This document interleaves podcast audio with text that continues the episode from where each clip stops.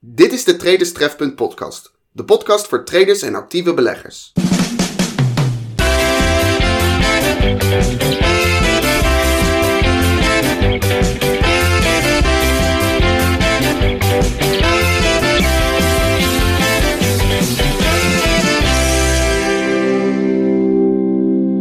Hey, hallo. Leuk dat je luistert naar de eerste aflevering van de Traders Trefpunt podcast. Mijn naam is Marcel van Vliet en terwijl hier in Rotterdam de regen tegen de ruiten klettert, zal ik voor degenen die me nog niet kennen in het kort iets over mezelf vertellen.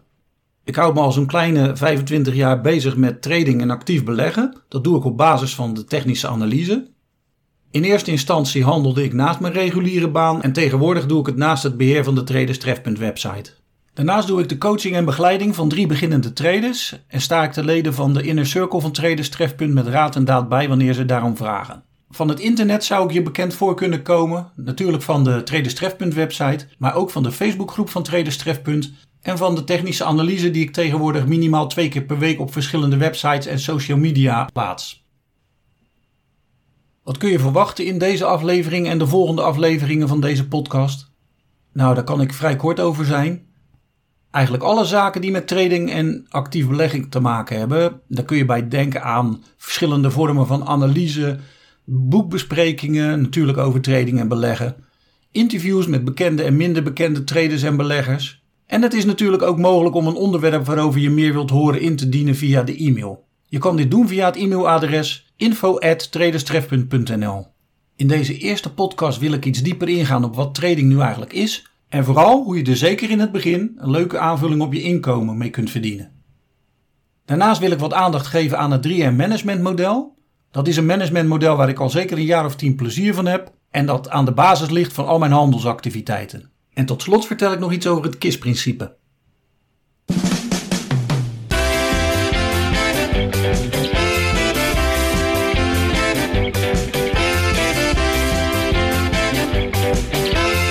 Goed, je hebt me nu al geruime tijd het woord trading in mijn mond horen nemen.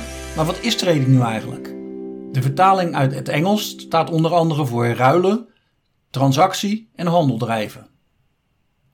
Het komt dus eigenlijk neer op een simpel spel van vraag en aanbod. Iedereen is in essentie een trader. In mijn jeugd handelde ik bijvoorbeeld in voetbalplaatjes en mijn kinderen die hebben leren handelen in flippo's en Pokémon kaarten.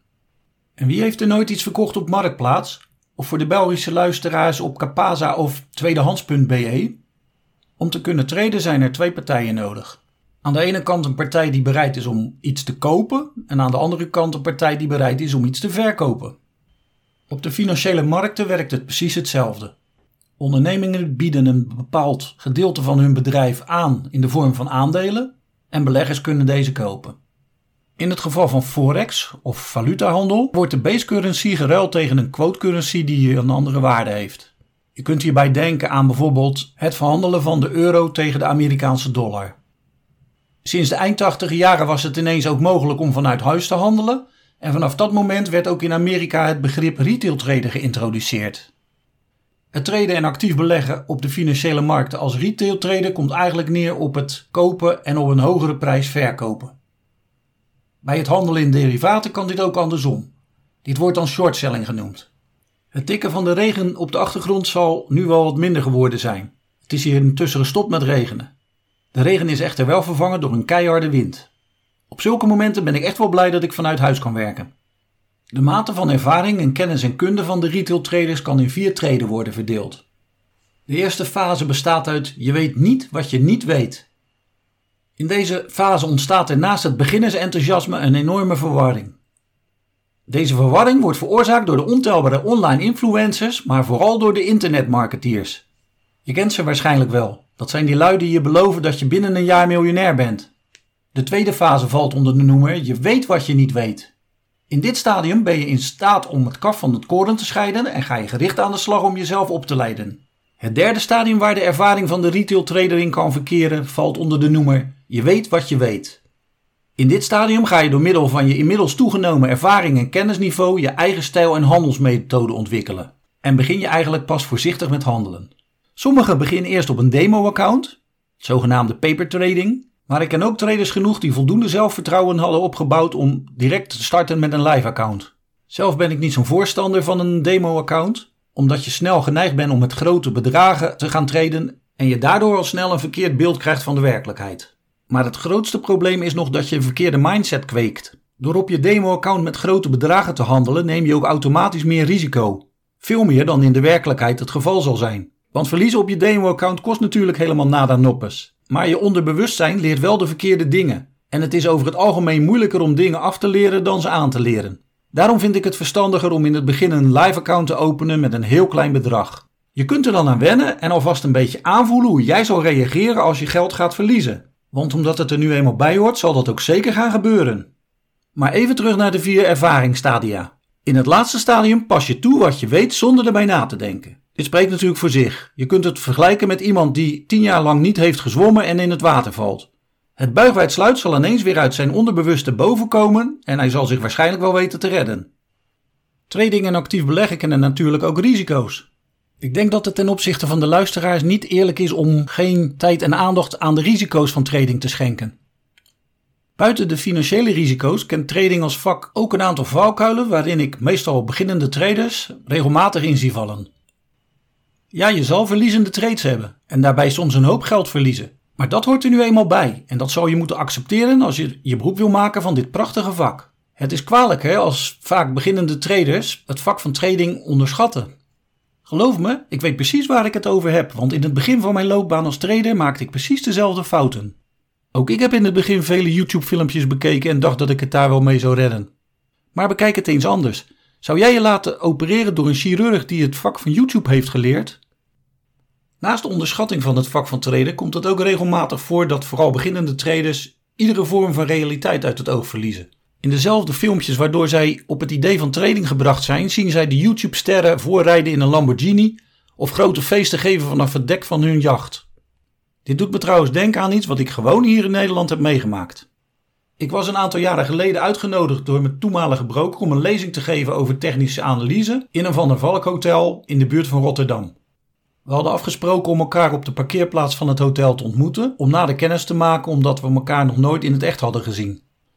De broker kwam aanrijden en stapte uit een bak van de Mercedes van de S-klasse. Alleen bleek later dat hij de auto alleen maar had gehuurd om indruk te maken op eventuele nieuwe klanten en misschien zelfs ook wel op mij. Op dat moment voelde ik me wel gebruikt en het heeft niet lang meer geduurd voordat ik de broker aan de kant heb geschoven. Het was wel een goede les om te leren hoe je met uiterlijk vertoon een heel ander beeld kan scheppen. Voor mij was het voorval in ieder geval een aanleiding om heel terughoudend te zijn met reclames op mijn websites. Ik sluit reclames niet uit hoor, maar in ieder geval moeten het wel reclames zijn voor producten waar ik zelf voor 100% achter kan staan. Ik hoop dat ik een beetje over heb kunnen brengen dat ook bij trading niets is wat het lijkt, zoals ze in het programma Wie is de Mol zouden zeggen.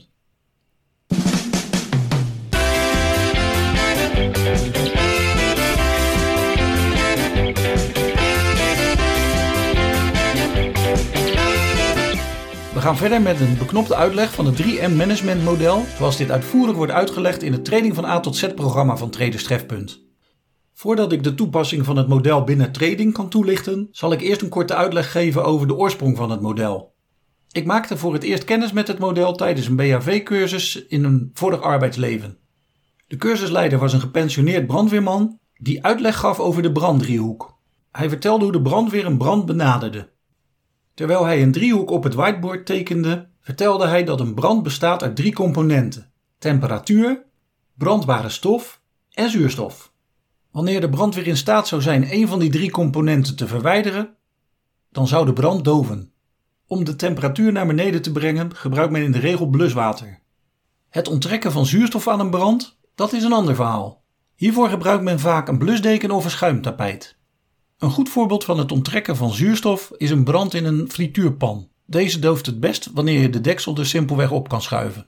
Het verwijderen van de brandbare stof spreekt voor zich. Dit is dan ook de reden waarom de brandweer soms een brand gewoon uit laat branden.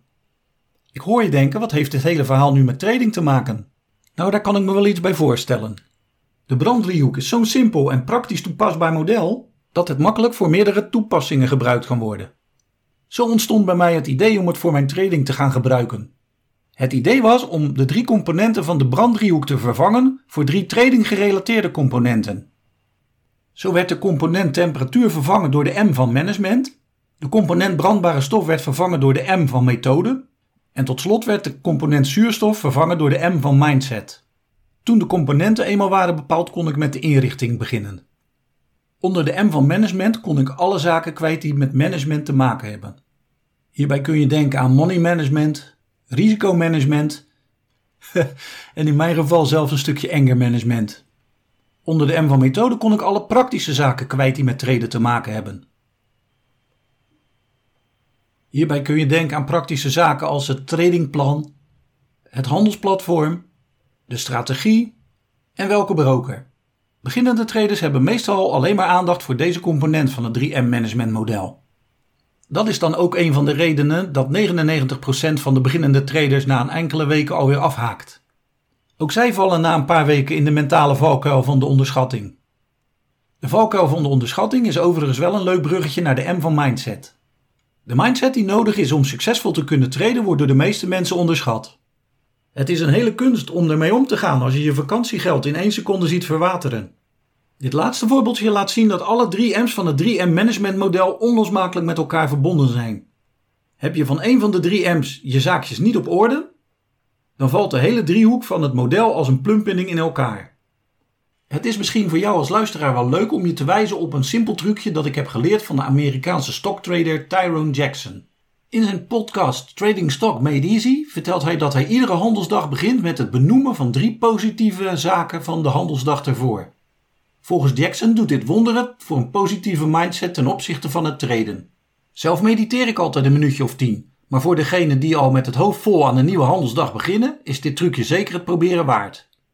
Ik kan nog wel uren doorpraten over de M van mindset. Maar ik denk dat het wel eventjes genoeg is voor nu. Ik wil tot slot van de M van mindset nog even stilstaan bij een citaat uit het boek De schitterende eenvoud van indexbeleggen door Jacques Wintermans. Wintermans schrijft, overigens op bladzijde 37, Risico hoort bij beleggen. Loop geen risico, maar neem het bewust. Denk daar nog maar eens even over na. In de show notes van deze aflevering zal ik een link naar de website van het boek voor je plaatsen.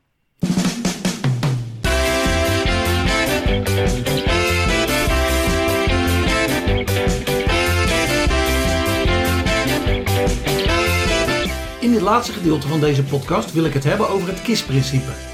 Het KISS-principe is gebaseerd op de uitspraak van een andere slimme Rotterdammer, de wiskundige en informaticus Edsger Wiebe Dijkstra. Hij stelde: eenvoud is een voorwaarde voor betrouwbaarheid.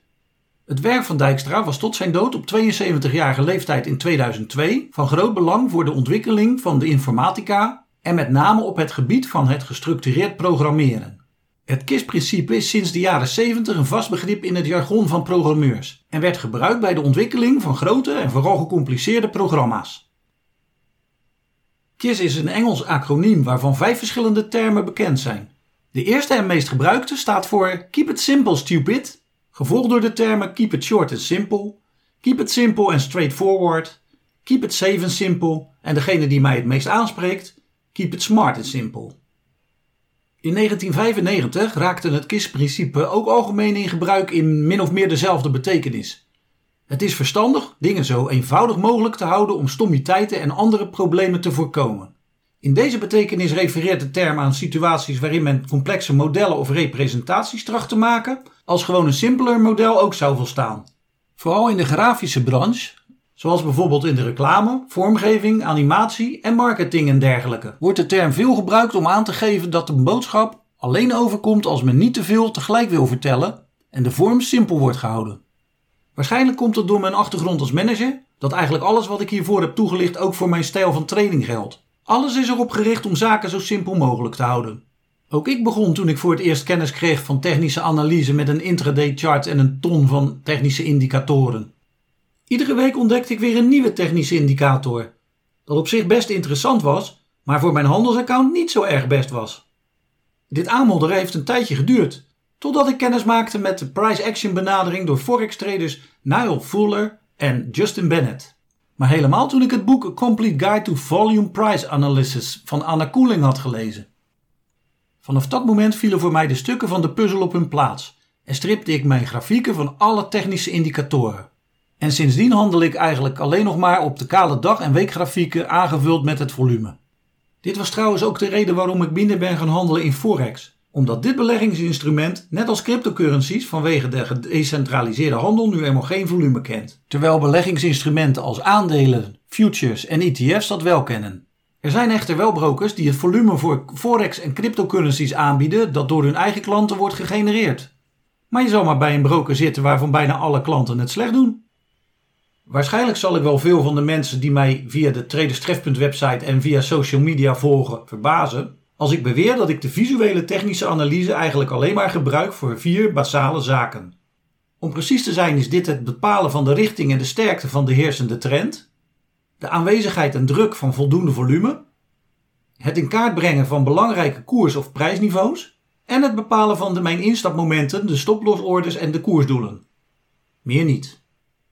Alle andere zaken, zoals fundamentele analyses, statische analyse, nieuws- en datareleases en noem verder maar op, zijn voor mij als technisch trader niet relevant. En dat scheelt mij dankzij het KISS-principe bovendien een heleboel werk.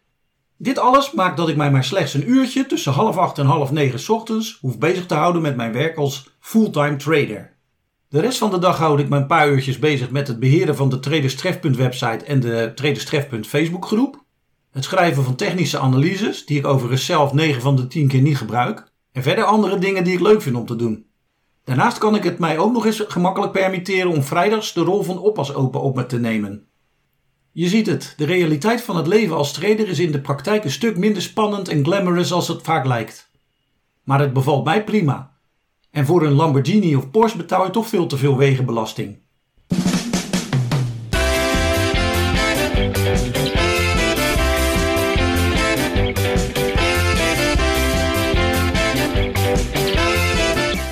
Met het toelichten van het KISS-principe zijn we alweer aan het eind gekomen van deze podcast. In deze eerste aflevering besprak ik het fenomeen trading, de toepassing van het 3M management model en natuurlijk het KISS-principe. Het was voor mij deze eerste aflevering nog een beetje onwennig, maar ik hoop dat je het leuk en interessant vond en vooral dat je er ook iets aan hebt. Je zou mij ontzettend helpen als je deze podcast wilt liken, als je luistert via YouTube, Stitcher, Spotify of een andere mediaspeler. En als je via iTunes luistert, dan kun je helpen deze podcast in de rankings omhoog te krijgen door een korte recensie te schrijven. Ga naar de traderstref.website voor meer informatie en om je aan te melden voor de nieuwsbrief. Je ontvangt dan mijn e-book, het Pinbar project als dank. Als je nog vragen hebt over de podcast van vandaag of over de traderstref.website, of je wilt me gewoon laten weten wat je ervan vond, stuur dan een mailtje naar info@traderstref.nl of stel je vraag via de Facebookgroep van Traders Trefpunt. Of misschien als je mij na de coronacrisis eens een keer tegen het lijf loopt. Het is het plan om iedere nieuwe aflevering van deze podcast met de vragen van de vorige podcast te beginnen. Dus aarzel niet. Heb je een vraag? Stuur hem in. Dit was het voor nu. Groeten uit een druilige Rotterdam en graag tot een volgende keer.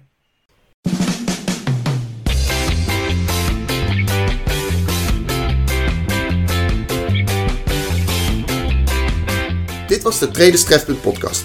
Bedankt voor het luisteren. Bezoek de Traders website voor meer informatie over Marcel van Vliet, de Traders community en het Traders opleidingsprogramma.